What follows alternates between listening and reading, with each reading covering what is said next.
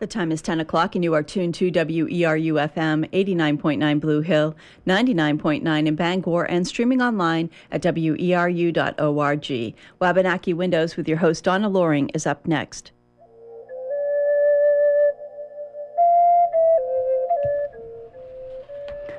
Welcome to Wabanaki Windows. I'm your host, Donna Loring. Wabanaki Windows is a monthly show featuring Wabanaki perspectives, topics, and opinions as well as interviews with Native artists, writers, and people of interest. Today we'll be talking to Bill Thompson, who's the Vice Chief of the Penobscot Nation. He's also a writer, and uh, we'll be talking to him about his work, uh, his writing during the next hour. Uh, the other hat that uh, Bill wears is that he's the air quality uh, technician and data analyst uh, and program manager at the Penobscot Nation. And in the future, we'll be doing one whole show on that piece. But right now, we'll talk about we'll talk to Bill and uh, talk about his writing. Welcome to the show, Bill. Thanks, Donna. It's good to be here. Thanks for having me on your show. Um, I heard about your writing uh, a while ago. I think my co-host Maria mentioned uh, your uh, your reading and some of the materials, and ever since then, I've been trying to get you on the show. So finally, got you here. And gotcha. it's nice to be gotten. Yeah, I, uh, I, I usually take Tuesdays to go up into Carrabassett Valley for uh, air quality sample collection, and that's when your show is. And so uh, eventually we, we came together here, and we've had some good discussions, and it does necessitate a further show in the future. That would oh, be great if we talk about absolutely. air quality and science and all that wonderful stuff to guarantee to keep your listeners awake. Absolutely. Um, so tell me about uh, your your writing and um, how you you first uh, found out that, uh, or, or you first wanted to write? Mm, that happened a long time ago. Uh, growing up uh, on the coast in Sipayik, which is uh, Pleasant Point, out in what is currently known as Maine, um, we grew up without uh, electricity, television. You know, there was a battery-operated radio. So we had oil lamps, and we would spend our time telling each other stories and writing and uh, drawing pictures and stuff like that. So we were very much involved with each other. Uh, my sisters and I. Uh, one of them is Pam Cunningham. She's a, a, a master craftsman weaver. Let's see. Uh, Kimberly Kim Bryant. She's also a master craft weaver, and my sister Susan Thompson, who's working on it. There's a lot of creativity in that family. Exactly, and and one of the most creative people of your family is your mother. Mm. Sipsis. Sipsis, yeah. God bless her. Yeah, she's a very intelligent woman. Yeah, it was something else to be raised by her too. I'll tell you. Yeah, yeah. I bet. Um, so, give us a tell us what you're gonna what you're gonna do for your for your first story. A little bit little bit of background on that. And uh, the first story I have is Naughty Boy, but it's not what you think. It's K N O T T Y, like a like a knot with rope, and uh, this has to do with uh, growing up on a reservation, and you hear a lot of stories. Uh, the stories in the oral tradition for children back then, a lot of them were uh, not so much from morals as they were uh, common sense safety rules, guides, but then there were some that were told just because it's fun to scare kids. And, and it's fun to be scared sometimes yes, too. Yeah, in the right way. Yeah. Okay. Let's see. Oh, this one is uh, Naughty Boy. Dusk. The old trailer rested beneath the hundred foot pine. it squatted on two flat tires in the middle of a small clearing and leaned sleepily on the cement block under its tow hitch elbow. The upper half of the huge pine tree creaked in the strong breeze. The trailer's broken out windows stared like hollow eye sockets at the boy who made his way closer. Robbie Newell wore soft looking pair of faded jeans, an oversized t shirt, and a sweatshirt tied around his waist in case it got cold later. He pushed branches aside, stepping over mounds of rich black earth from where pines had fallen and roots erupted. He jogged over the orange carpet of dead pine needles to the edge of the clearing. He stopped, looking over at the trailer's open doorway, which seemed to be yawning. An old Native American used to live in the trailer. The boy stood where he'd stopped, lost in his second thoughts, catching his breath. The wind began to die in the treetops. The ocean like roar above faded into the distance as the forest grew sullen, dark, and thick. Mm, maybe tomorrow, he began to say, and jumped at the way his voice cut through the silence. Leon Pennymore cleared out this area for his home 70 years ago. The trailer, a gift to him 20 years ago, had been empty for about 12 now. Robbie had never met him. He was born three years after Pennymore had passed away. The tribal elder was found sitting at his table in the trailer. There was a pot of coffee on the tiny pot belly stove, and the fire had gone out. There were three cups of coffee on the table. It was as though he had died while having company. Robbie let the branch slip out of his hand. He slipped his knapsack off from his back and dug around in it for a flashlight, never taking his eyes from the trailer. When he felt it, he pulled it out and flicked it on. The pale spot of light it threw only made him feel small and weak. It wasn't dark enough yet to see it well. He flicked it back off, putting it away. As he stood up, he felt a tingling at the back of his neck, as if someone was staring at him. His mouth went dry, and he looked around with big eyes. The trees moved slowly, as if in a silent dance, but he saw no one. Then the movement of a large, dark form caught his eye from way up high. It rose up from its limb and leapt into the air. Outspread arms and clawed feet fell towards him as he froze. He was about to faint. The beast swooped over his head, past him, behind him. He could feel the breath of its powerful wings. It snatched up a plump autumn hare with its talons and melted into the woods. Robbie sank to his knees, shaky and out of breath. Relief flooded his veins, dissolving the adrenaline in his pounding heart. He began to snicker and jitter. Uh, he began to snicker and titter, jittery with the willies.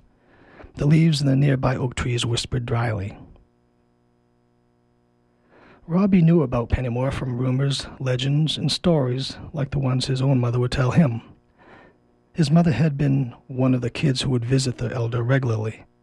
Pennymore would brew a pot of coffee and serve it to the kids as he told them stories of the old days. They would sit there politely, sipping their coffee, feeling big. Pennymore knew how to spin a yarn. He could mesmerize with that voice of his. It seemed to speak to you, Robbie's mom would tell him, from out of the ages. She said his voice sounded like a granite boulder rumbling down a hill. Robbie had heard rumors, too, from other people. Rumors about how Pennymore could eat glowing embers from a fire. His eyes would be lost in flames as if his head was on fire inside. He put spells on the baskets he wove and on the drums he would stretch, and on the clubs that he carved. These spells would cause anyone who used your basket or drum without asking you first to get the spooks. That meant that when you were alone at night, you would feel like a ghost was standing behind you or beside you, tickling the hairs on your neck. Things would stop moving by themselves, and it would turn out to be a long night for you. Legends abounded too like the one about Pennymore weaving little baskets and carving little walking sticks. The legends told of the Medulin. They were little people. They were real, and Leon Pennymore made gifts for them. Robbie liked the legends the best. He believed in them. Robbie stood up again, brushing the moist earth and pine needles from his jeans. He walked slowly to the trailer. Even though he felt a little more confident after having survived the kamikaze attack of the huge nightbird, he was still a little wary of the trailer. When he got to the doorway, he peered in. He had been right, as he suspected, that there was nothing left inside that wasn't bolted down. He kneeled up into the doorway and waited for his eyes to get used to the dimness of the interior. The sky had about an hour's worth of light left in it, but soon he knew the forest would be lit only by the evening's half light. He flicked his flashlight on and used it to find the candle and matches in his sack. He lit the big candle and set it on the floor. With the flashlight, he decided to look around. Graffiti and jackknife carvings covered every surface. Most were either names with dates, like autographs, or names coupled in hearts. Broken brown bottle glass littered the front of the ta- trailer, and the back smelled like stale old urine. Bobby shook his head slowly. Pennymore lived only in the stories and legends now. Robbie wondered if the stories really were true. He hoped so. He wished that he had been born back then and had known Pennymore. He would have loved to drink coffee and listen to the old man's stories, watching him carve or weave. Maybe he would have learned those crafts from him. Bobby had been told that the elder would carve and weave in late summer, early spring, and all winter. Those were the only times he would tell stories, too. Never in the summer. Too much to do, he would say. There was ash to be cut and pounded, sweetgrass to be hung, and tree roots to be hunted. The only things left of Pennymore were the artifacts he'd made and the stories he'd told, and the stories told about him. Robbie liked the legend about the little ones, the Medulin. They were less than a foot high, and they lived in hollow trees.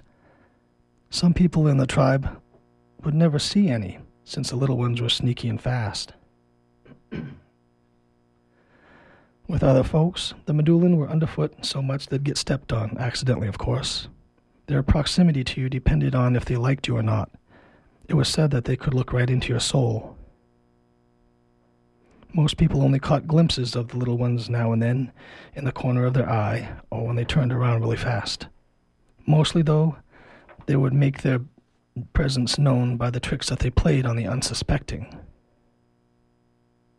If they liked you, they would wait until you were asleep, and then they'd tie knots in your hair, or paint your face with clay, or hide your clothes. If you did something really bad, it was said, the little ones would get you no one knew what they'd do because it was said that person would end up running in a crazed fear through the woods, never to be seen again. Medulin had long black hair, dark, beady little eyes, and they were fast. They moved like shadows. But a few hundred years ago, when people began to lose their place with the land, and the sicknesses of greed and booze infected the tribes, the little ones began to disappear. They could see into people's hearts. They walked away into the woods, and they kept looking back over their shoulders, as if almost changing their minds. Robbie's mother told him that the Medulin went to Mount Katahdin. When they were walking away, they kept turning back with tears in their eyes. Robbie sat down by the candle and pulled his sack closer. He emptied it of its contents. There was a thermos container of coffee, some little baskets made out of wire bread ties, a couple of walking canes he'd carved out of ice cream sticks, and a half pack of cigarettes. He knew that his mother wouldn't miss the cigarettes. She had them hidden all over the house. Robbie would come across them in the towels and in the bread box. When he asked her about them, she said she was trying to quit, so she was hiding them on herself. Why don't you just throw them away? he asked her. It would be a waste of money, dear, was all she would say in return. Robbie didn't smoke. But he knew that the little ones loved tobacco. An elder once told him that the Medulin used tobacco only for their ceremonies and their prayers. It carried their prayers heavenward. Medulin played. No, Medulin, Medulin prayed a lot, Sonny, but not like folks these days. Everywhere you look, people are walking around with cigarettes hanging out of their mouths. Lots of prayers floating around. Smokers better watch out what they're thinking when they're smoking. The last things he took out of the knapsack were a couple of PBJ sandwiches. He was hungry, but he figured that would be a long night, so, so he held off from eating.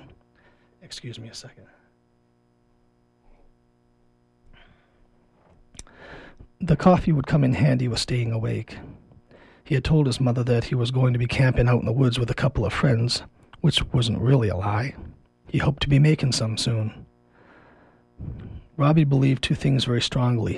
One was that the little ones were waiting for someone to welcome them back. The other was that if anyone had known the Medulin, it would have been Leon Pennymore. He figured that this was probably the best area around to try and meet them. The little trailer had been a gift to Pennymore. when council members became concerned that he was spending the winters in a drafty old shack that used to be in the clearing. The shack was long gone now, probably used for firewood. Electricity was useless for Pennymore, who had oil lamps and a wood stove. What nobody else seemed to notice or even care about was the fact that the clearing hadn't grown over in the twelve years since Pennymore had passed on. Robbie took it as proof that the Medulin were keeping their welcome mat clean, so to speak. Outside, the sky began to disappear into the starry void. He could make out where the trees were as the wall of black that stood below the sea of stars above. Robbie began to hum the song he'd made up, the song that was to invite the little ones to come inside. He waited and hummed. The air outside became black. The blackness pressed itself up against the edges of the windows in the doorway. Robbie shivered and pulled his sweatshirt on over his head. He lay down on his side and looked at the canes he carved. He took one in his hand and rubbed his eyes. His eyes were getting itchy. He decided to take a nap. He was sure that he would wake up if someone came to visit. Robbie began to dream. In it, he was sitting in the clearing, but there was no trailer. There wasn't even a shack. Instead, there were huts. Huts were covered with wide sheets of birch bark. One hut, away from the clearing, was made out of cedar boughs. Robbie knew that that was the outhouse. In his dream, the sky was violet, like it gets just after dawn. In the center of the clearing was a fire pit. Medulin were, gl- were gathered around it. They were standing quietly, and one of them was talking. Robbie understood what the speaker was saying. In his dream, he knew that it was a Benewebsky language.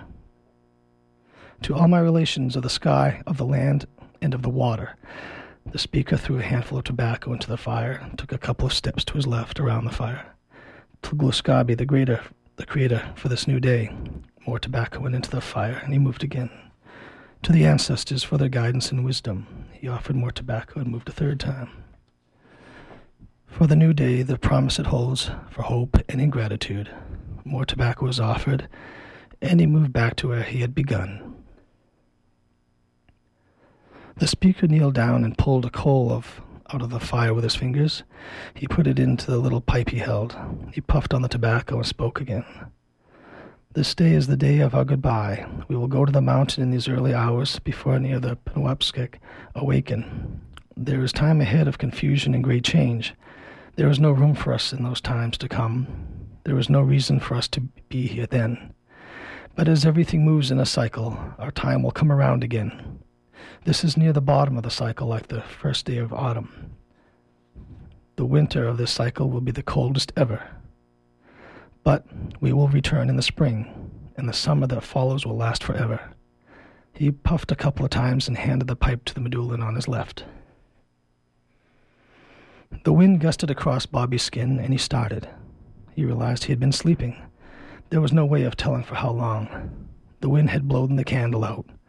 He groped around for the flashlight. He found it and flicked it on. The beam was weak, and he couldn't find the candle. He looked around for his knapsack, but couldn't find it. He couldn't find his sandwiches, thermos, or even his gifts. Robbie began to feel confused. Beyond the doorway, the light above, the sky above was lightening up. The stars faded into blue. His night was already over. The trees were black shapes in the pale blue light. He decided to go home. He was hungry, and the night was over. Robbie jumped down the doorway and stretched. He rubbed his eyes and scratched his head. His fingers got caught in his hair. Huh? he asked out loud. He patted his hair. It was a mess. There were knots in it like you wouldn't believe. The knots were tiny, and there were hundreds of them. As the sun began to rise in the pines, Robbie made his way through them on his way home. He was smiling his biggest smile ever. He had a story of his own to tell now. This story had never been told before. Wow, that's a wonderful story. Well, thank, thank you. I appreciate that. Yeah, I mean, it, it's it's stories like that. I think help preserve uh, the beliefs and the traditions and, and ceremony. Because, I mean, all you, through it you talk about the Medulins and the in birchbark huts and and vision actually dream. It's a bit of a, uh, a fine line to walk where you don't sell out your native spirituality and beliefs uh, for a simple story, but yet you do want to include uh, some of what makes you and your tribe, you know, uh, unique. Yeah, but I think what it also does is it is it preserves past. Hmm. Sort of like um, I know we both know who you're referring to in the story, only because we're from the same community, yep. and uh, the the medicine man that uh, really sort of intrigued mm-hmm. people and intrigued them and and uh, and sort of scared them at the same time. Yeah. Uh, I think you like that. I think, I think so. Can you imagine being able to go out in the woods and everything you see out there is either food or a medicine or a poison, and you know because it's been told to you. Yeah, absolutely. Mm. But I mean, this is this is how. I mean, stories like this. Mm. So, um, your next story. That's funny. Um, but to tell us, give us a little background on your next story and okay. how, how it came about. And oh, let's see. Um, the next story is also about stories. Um, I really, really enjoy a story that you know can give you the willies or can make you scared. I'm not much into movies or, or stories that have chainsaws and axes. You know, yeah. I like the uh, the heebie-jeebies. You know, the creepy crawlers, um, the rattling doorknob, creaky floorboards. That's that's it right there. That kind of stuff. And before you continue, I'm just going to interrupt oh, yes, here for a minute. Uh, you're listening to WERU Wabanaki Windows. I'm your host, Donna Loring. We are talking today with the Vice Chief of the Penobscot Nation, Bill Thompson, who's also a writer, and uh, he's telling us his stories. Go ahead, Bill. Thank you, Donna. It's a pleasure to be on your show. Um, so, what I've done is I've taken some of the stories of growing up that were scary to me, and some of this, uh, well, the story here is actually a true story. Aren't they all, though? That's what makes them scary. That's right. uh, so I've incorporated uh, a couple of um, idioms in there. Um, there, there was a fellow who used to come visit us all the time, Henry no- Henry Knockwood, Isabel Tony's brother. And one time my mother, um, he came in the house and she says, Henry Knockwood, long time no see. Why, have a chair, grab a grab a seat, have a chair. So he picked it up and hauled it out and threw it in the back of his pickup truck because he needed a new chair. and he came back in, sat down, and had coffee. so that's in there too, but it's a it's it's a person, another character. Um, if you care, we'll dive right on in. Okay. Okay, I'm going to tell this with a little bit of an accent because that's I used to live down on the coast by Freeport in the summer times, and I picked that up from my grandmother. She was the kind of person who would say, hey, yo, hey, yo, hey, yo, hey, yo. Carl Tony was a little guy, and because he because we liked it when he came down from Canada, me and my best friend Henry made sure he had a good time. He was afraid of the dark and ghosts. He was fun to scare, which occurred often. But even more frequent than that was all of us getting together scared. Like this one time after we had converted the chicken shack into our clubhouse. After the power went out one night in the middle of winter, the heater for the chicken shack failed, and all the poor hens died in their sleep. I went out in the morning with the grain and found them still clutched to their roosts, beaks under their wings. Mom said it would be bad to eat them after they died that way. She told me to clean them up. She didn't say when. The following spring, Henry and I asked my mom if we could turn the hen house into our private clubhouse. I guess she had been holding on to it only because it had been my dad's before they split up and before he passed away. Now that the hens were gone, she wasn't really interested in keeping it going, so she agreed to it. This meant that we would have to clean it. Well, something must have gotten into the hen house during the winter, because there wasn't much left of the hens, and by something I mean a fox. Feathers lay scattered everywhere, plucked and strewn in a frenzy of ravenous poultry lust. One image will always remain crisp as the day the mind's eye photographed it.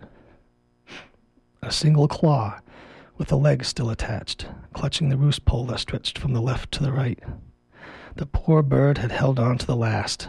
Only the drumstick remained, a solemn monument to the memory of the little roaster. It took several hours of scraping, scrubbing, and a lot of soap to remove the carcasses, feathers, and droppings. Nothing would ever remove the sulphury scent of fowl, most evident in the heat of the following August, but it was ours. The memory of having a place to call my own sowed the first seed of the independence that would be needed years later.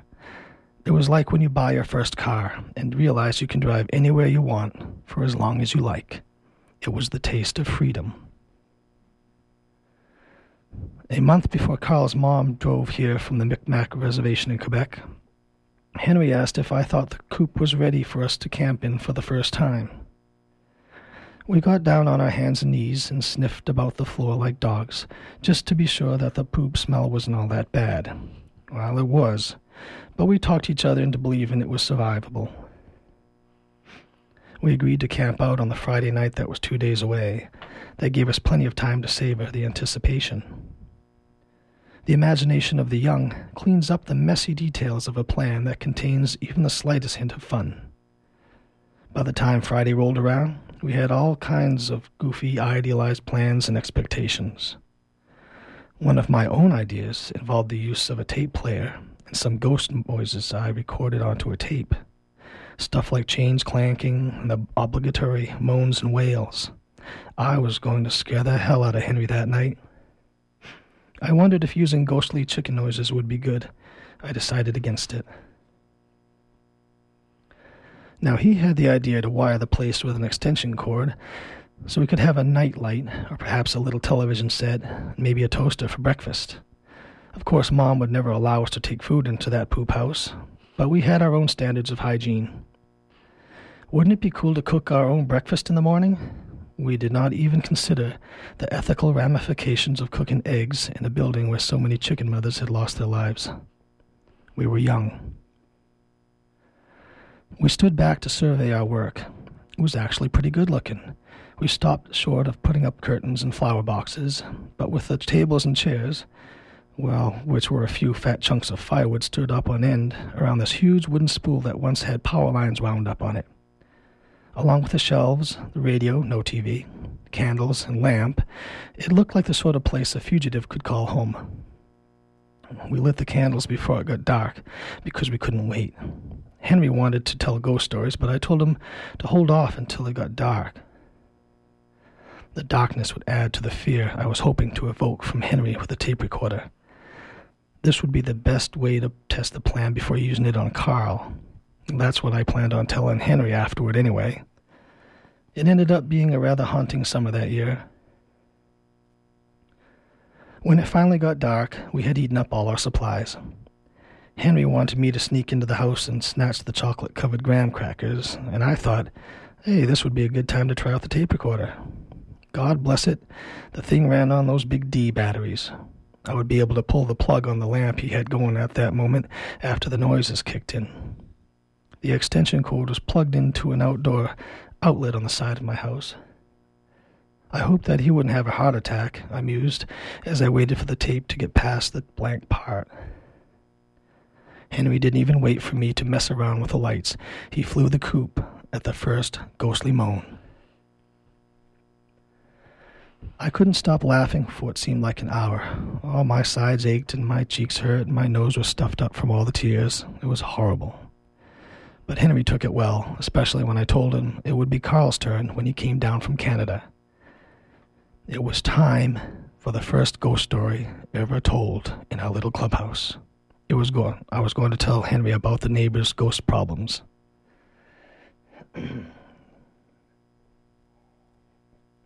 Sorry. This is what I said. You know how my dad got into this chicken stuff, don't you? It was all because of Louis Driscoll, who used to live in that there house next door with his woman, Loretta Pennymore. Louis, that old rascal, he got lazy in his old age and decided that maybe it would be less work to raise chickens than it was stealing them, as he was currently doing. He got a hold of some eggs from the shop and save and kept them by the cooking stove in the kitchen for about three weeks until they started to reek pretty bad. He kept them another week just to be sure they wouldn't hatch and then threw them out when Loretta began packing to move back to her mom's. He asked around and found out, you know, that you have to make sure that a rooster has gotten after the hens before they lay their eggs, and you can't touch the shells or you'll smother the chick inside, all that stuff. Before you know it, you had a handful of those little yellow puffballs all cheeping and hopping and pooping everywhere. Well, it was nigh on about September, chilly at night and warm in the day, when Louis decides this will be his last batch for the year. He wants to save a couple for their eggs and fill up his freezer with the rest of 'em. By gum, no sooner did he say all this to Loretta than weird things began to happen around the place. Things came to be missing one moment and then turning up in another place later. Footfalls from upstairs, in the room no one ever went into 'cause it's haunted. Did you know they walled up both doorways into that room? Swear to God, they put drywall up, taped, mudded, and painted it over. I seen it. Anyway, that's when the whistler come. My sister Kimmer was babysitting for Louie and Loretta one night when she heard somebody walk across the floor over the kitchen. The room above is the one that's all boarded up. If that wasn't enough, it sounds like someone's got a rocking chair going. Yup, rocking away just a few feet over her head. Rock, squeak, rock, squeak. Next thing you know, the one doing the rocking begins to whistle. Not in a strong manner, mind you, but kind of gaspy, a bit out of breath, faint and sort of jittery, like it was the breath from a grave.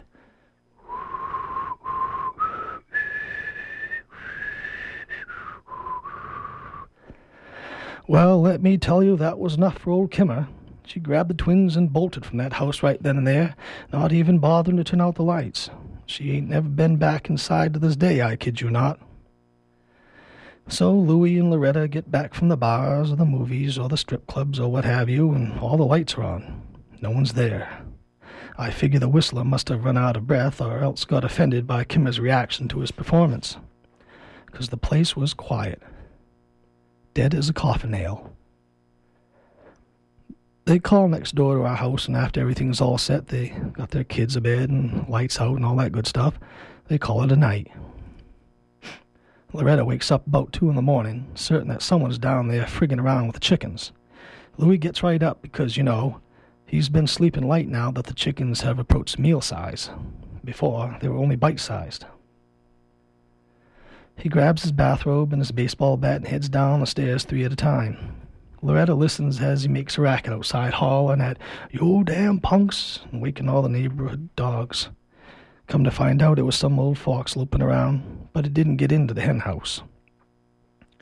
Loretta lies there, listening to Louis climb up the steps.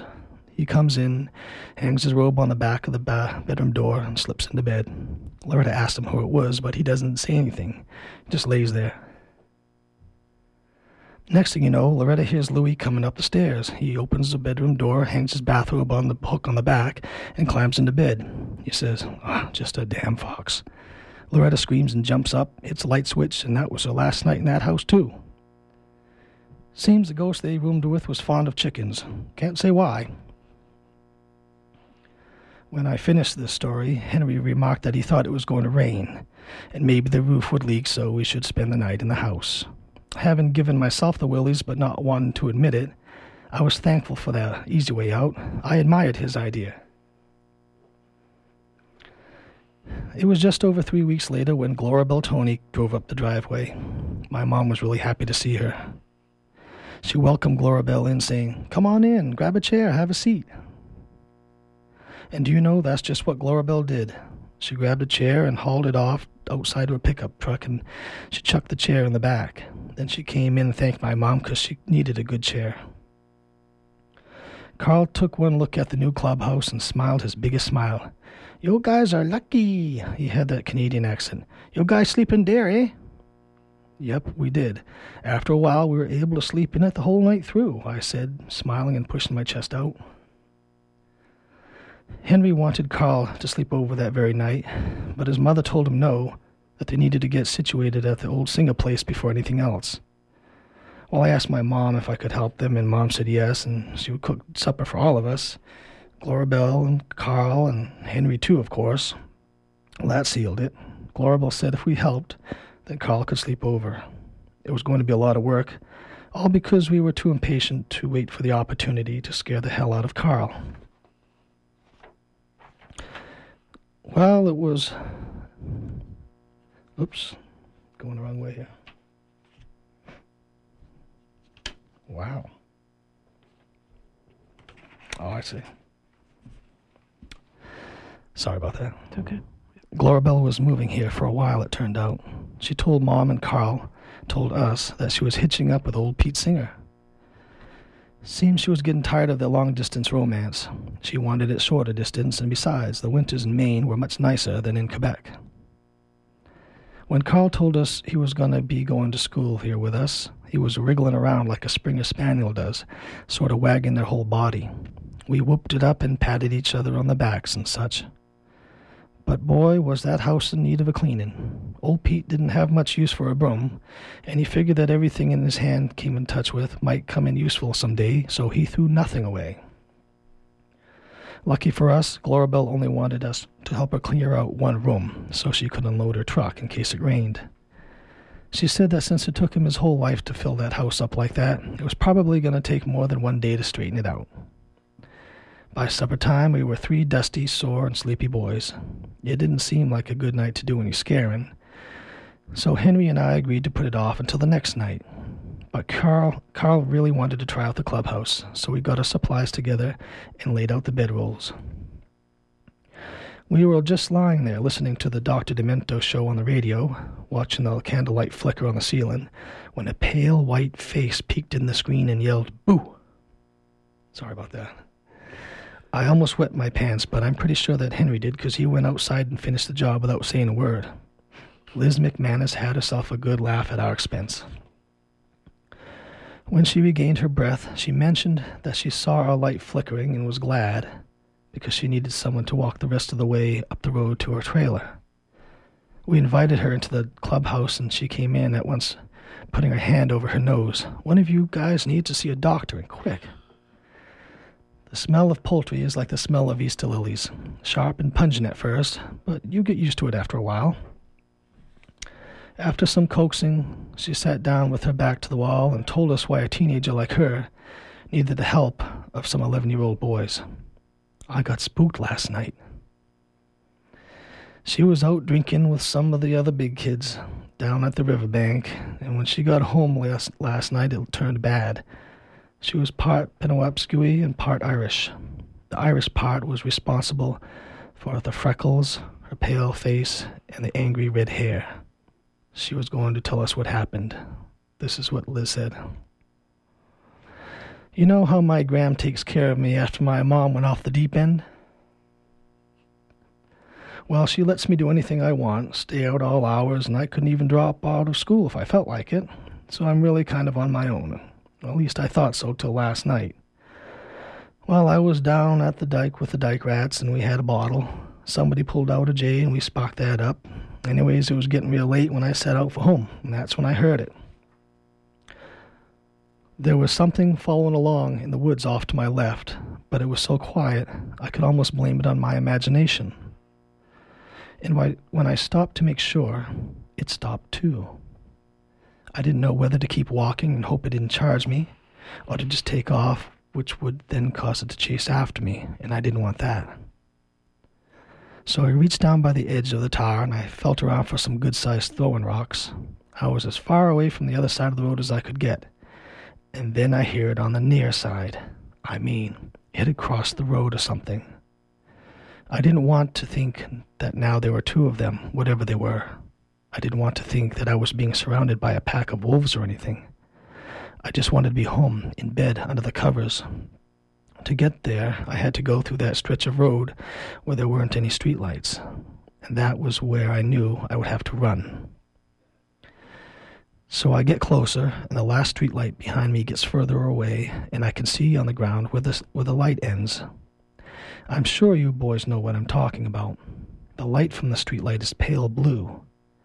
And when your shadow is stretching out in front of you on the ground, you can see where your shadow joins the rest of the darkness. It's a line you have to cross. You have to enter the darkness, and then you gotta run. Well, run I did, and I was chucking those rocks all about me, sprinting for all I was worth, and I didn't know if it was the wind or what, but leaves started to blowing out of the woods right into my face, and I'm about to pass out from fright when just like that, I'm through the dark part. Never was I so happy to be under a streetlight. I could have kissed it. Only thing is, I can hear the leaves still blowing back in the dark part, like it's waiting for me. Henry spoke up. You, you, you need you need us to help you get past that dark part, huh? Liz nodded, then went on. But it wouldn't be fair to you boys if you didn't hear what else happened. I think you should know. Well, I get home, crawl into bed, and turn out the light, and that's when I saw him. Now just hold on, I'll tell you. It was this really old guy. He's wearing some kind of a headdress like with buffalo horns or, or something on it like those Western Indians used to go about in. He's got his rattle going in one hand, his eagle feather in the other, and he's kind of glowing, like with a green aura. He's bending over me in my bed, and he looks pissed off. I shrink under the covers, peek out, and he's still there. So I reach out and yank on the lamp chain, and he's gone. I don't waste no time. I run down the hall, throwing lights on and leaving him that way, till I get to my Gram's room at the other end of the trailer, and I hop in bed with her. Now, Gram can't sleep with the light on, but she doesn't even ask why I'm all curled up against her back. She just turns the light off and starts her little snoring, she does. And the old medicine guy is back, but he's not leaning over me anymore. Nope, he's sitting at the foot of the bed and chanting, and he's got all these native artifacts hanging on the wall behind him. There's drums, a couple of turtle shell rattles, some war clubs, and these stone tools with red stuff all over them. That kind of stuff. He watched me all night. I know, because I watched him. Toward daybreak, he just fades into the light. Well, that's all it took. I've been at the church all day and I've been praying. And now it's dark. I don't know how I could have let this happen to myself. Henry spoke up again. You, you, you need us to to walk you through that dark part on the way to the to the end of the road, huh? Liz nodded. Her trailer was the last home on the road, just past old Grampy Dan's place. Everyone called him Grampy Dan because he made you feel welcome when you visited him. He always had cookies and pie and candy. Well, there it was. Some of the scariest stuff any of us had ever heard, which had happened to the teller of the tale and not some cousin of a friend of a friend and it sounded true, and it had happened just last night. Now we were being pulled into it feet first. On the other hand, boy, didn't we love an adventure, especially one that was sure to be scary. That's why we didn't ask my mom to drive her home or call her gram on the phone. We were going to be the big heroes for Liz and to each other. The only prerequisite was that we needed a bunch of flashlights and a couple of sticks. Carl was good with a slingshot because that's how the Mi'kmaqs got their food. Of course, we had to tell my mom what we were up to since it was after dark and all, but she didn't need to hear all the gory details. Besides, it was always more fun when you could act like you were doing something you weren't allowed to. She said yes, and we were off. Well, the first thing that happens is you act all brave, and you're laughing, talking loud, and swinging your stick at the branches and leaves by the road. You're yelling at ghosts and wolves and begging them to just try it, mister. Just try to come out here and see what you can do. Why, you may even kick out the next streetlight, even though streetlights are your friend. But in a little bit, you become aware of the depth of the forest on both sides and the little noises that could be moles and mice, or perhaps little people. But maybe it's something that's been dead a while and it's been disturbed by your laughing and bravado. Maybe you've woken something up. Then you remember that Liz will be inside her trailer and you have to walk back with just your two buddies. When there's three, only one can be in the middle. So you quiet it down a little bit, and oddly, that doesn't seem to help anything. The silence grows a little. The darkness behind the street lamp lit leaves gets darker, and the noises become rustles. And then it happens. Something that makes all four of you stop in your tracks and perk your ears up. Something heavy falls in the woods, like a big log, or is it a giant footstep? We heard it. It broke branches all the way down, landed with a really heavy thump. Henry yelled out, Are you okay? Which was a relief because then we could laugh.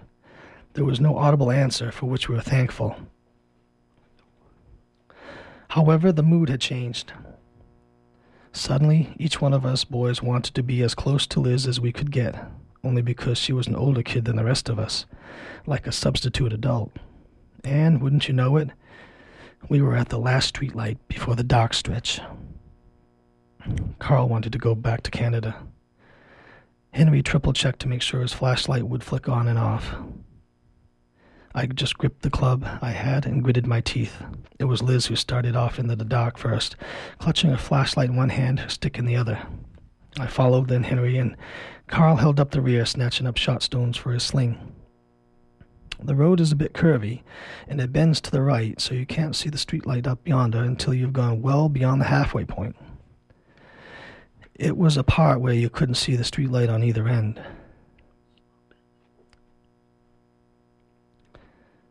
That was important because it meant that you had to commit to doing this and just have faith that the streetlight on the other end will still be there when you emerged.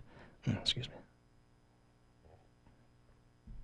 So there we were, and it wasn't getting any lighter out. I had the urge to turn tail and just barrel ass for home, and I'm sure the others would have followed. Besides, Liz was well on her way to her own home already. Why did she need us to go the rest of the way with her? Of course, there was no way I would abandon her because I'd never be able to live it down, and that sucked. So we continued along, flashlight spots waltzing about on the ground before us, scattering and regrouping into the trees on the left or the right at every noise that the forest around us made. Even without having witnessed firsthand the ghostly events of her previous night, this part of the darkened street was frightening enough that I had no idea how she traversed it each and every night without a shotgun or at least a pistol. I was about to mention this to her when a bit of a breeze began to blow at the end of the street from which we'd just come. Dried leaves skidded along the tar behind us, picking up speed and number. An amazing thing happened. The chorus of leaves began to undulate in a wave of noise, becoming the clopping of a team of horses speeding down upon us. But nothing was there. Even so, we dashed into the woods on either side as the hurricane of leaves stormed past. Once past us, the leaves and the wind parted ways in a flurry of dissipation. The silence returned like a sigh of relief. Carl was crying. Henry clenched his hands over and over on his stick, and Liz shined her light all around. I went over to where the leaves flew apart and drew a line in the dirt on the side of the road. What you doing that for? said Carl, drying his eyes. He wasn't really crying. It was more like his eyes were watery from the willies. At least he didn't run away like a big baby, which is what I had wanted to do.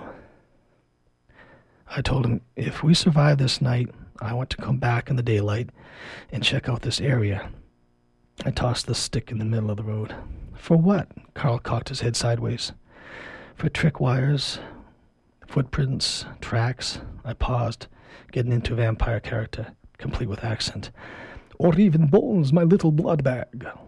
We regained our composure somewhat and started on again without saying much, but thinking a lot. The mood of our crew was as tense as a tightly bound sack of crystal goblets and bone china. Any sudden loud noise would fracture us into shards and dark, sharp splinters. The streetlight ahead winked into view through the leaves and branches on the side of the road as the curve straightened out. Our pace quickened, and we kept checking behind us, looking into the darkness that followed. It was going to be an ordeal to face it again without the big kid Liz. Maybe we could spend the night at Liz's. Maybe one of our mo- mothers would rescue us. Probably not. Most likely, we would end up going back the same way we had gotten up here, because it was sure to be told to us that we had gotten ourselves into this fix in the first place, so we had just better get ourselves out of it. Liz was kind. She told us that once we got on the other side of the dark stretch, she would be all right. We didn't have to walk her all the rest of the way to her trailer. This was intended to be good news, but for some reason it came out like a death knell. I guess we'd been hoping for a brief respite within the comforts of a brightly lit mobile home. Instead, we were left at the steep bank of a black river, facing the impending swim back across. We told her things like, Good night and good luck with that old ghost man, but nobody asked her if she would walk us back. So after jo- watch, so after watching her jog farther up the road and disappear around another bend, we turned back to the black hole. Anybody have any last words? I asked, shining my light into the abyss. Nobody answered me. So off we went. For some reason, the woods appeared to be even darker, quieter, and denser than before. The depths of blackness into which we sank began to take on weight and texture. It was a wool blanket. Then the leaves and the wind started up again, this time from the direction of Liz's trailer. Henry whimpered, No fair, we ain't even halfway yet. We ran. It was the panicked, frenzied run of the doomed. With our hearts pounding in our throats and our lungs aching from open mouth gasping, we pumped our legs as hard as we could, feet pounding against the tar until they throbbed. Carl was the first one to fall and land on his knees. It was the stick I had left in the middle of the road. I felt responsible, but I didn't tell him so. I just yanked him up by the arm and helped him hobble along. The flurry of leaves came upon us, but no one had their eyes open. The sting of a hundred pinpricks and razor slices overwhelmed my mind from the dried, old oak leaves that whirled about us. Then they were gone, and I shined my light on my arms. No blood, at least on me. Carl's knees bled from the road rash. We cast our flashlight beams around, but we couldn't see Henry. It took Henry, Carl whispered hoarsely. We heard a crunch of leaves, then a white face leered around from behind the tree we had our beams on, and we screamed. I almost wet myself again. It was Henry. He said, That was the scariest thing that ever happened to me. Carl and I concurred. We walked again at a slow pace, twitching around at every sound a mole or mouse would make, listening, straining to hear the slightest evidence of a ghost or demon in the woods on either side. The impulse to run again was offset by a new, strange sort of feeling. It was close to the paralysis of the mobilizing fear that a deer gets when caught in the headlights. It was just a little to the south of the numbing, please don't bite me fear that one gets when cornered by a barking, snapping dog. It was more akin to the jittery, if I run, you'll chase me and catch me and eat me. So I'll just back slowly out of the cave, sort of fear that one would have upon startling a big Maine black bear. It seemed like the whole forest was holding its breath, and then we heard it. It was a thin, long note, sort of hollow, from out of the murky depths of the trees on our left. It was a plaintive whistling in the dark. It dissipated. Then it came back, not quite starting over again, but more like fading back into our collective consciousness. It was the whistler from the second floor next door. He was in the woods now, taking a break from the old rocking chair. The street light up ahead winked into view, and this time, when we ran, we didn't panic. We merely ran with all our might, not any strength borrowed from adrenaline and fear, but from the knowledge that we had just made it. The train whistle blew twice more, and then the woods were quiet once again. That's another great story. Thank you. Appreciate that. Yeah. It sort of uh, reminds me of, uh, well, actually growing up on the island. Right on. Uh-huh. what a unique experience. So- exactly. So how how many years ago was that? 30 years ago. Good Lord, 30 years ago. 30 years ago. Yeah, yeah. Give me my walker and that pot of tea over there. So You don't know who you're talking to do you? you don't have a walker. Sweetgrass tea. Mm, wouldn't that be nice? Uh-huh, yeah. Yeah, so that's uh, growing up on Indian Island. Um, there's a, a lot of truth to that story about how it was back then and, and the characters. I think it's funny. Um, course, when I was growing up, it was like 30 years before your 30 years. Come on. no, I'm serious. Um, the the uh, the street light thing. Yeah. I remember that. I remember uh, how the the the lights ended at a particular place in the road, and then and then got scary when you walked past there, and then the graveyards. You Yep. know, get into those, and Whistling as you go by in the night. yeah, yeah. And the uh, remember the little house in the graveyard. The Yeah, what was that it, uh, up with that? but they would keep the the bodies. Yep. That was a scary place. Yeah, mausoleum. Ugh. Yeah. Yeah, I know. We used to play around there too, and dare dare each other to to go up through there at night, and just really scary. You're waiting for that hand to reach around your ankle, even though these are all loved ones, you know. Yeah. And then and then when you where you describe walking and you hear something in the woods Yeah. walking with you and and we always were told that that's the Indian devil. Yeah. that part actually comes from my wife. Oh really? Yeah, she was walking along and she heard something in the woods that would stop whenever she stopped. Now, that's kind of freaky. But then she started to run, and luckily she could run fast. Yeah. And I guess the uh, the Indian devil legend is a Hmm. cat. It's a Changing um it's not a bobcat. It's Hmm. um uh, lynx, I think it's the lynx. hmm male lynx. But uh, yeah, it's a so. Uh, and then, uh, then then another another piece that uh, oh, oh the, the the scream or something. Mm, yeah, it could be a uh, it could be a, a small animal like a skunk or something, but it sounds like a baby crying. Well, I re- I remember um, at a hunting camp one time we heard this r- screaming in the distance, and it was actually because I I you know I would say. Someone's being hurt. Let's go help that person and whatever. And they said, no, no, no, no. That's not a person. That's an animal. Yeah, ugh. So uh, that doesn't make it any better. No, it doesn't. well, okay. Well, well, thank you for coming and, and for sharing your stories. We had a great time listening. Great, And thank uh, you. yeah, so thank you for joining us today. I'm your host, Donna Loring, and you've been listening to Wabanaki Windows. The music for our show is by Rolf Richter, a track called Little Eagles from his new CD, Dreamwalk. I want to thank my, my special guest, Bill Thompson, for agreeing to be on the show today. Please join us next month for another Wabanaki Windows.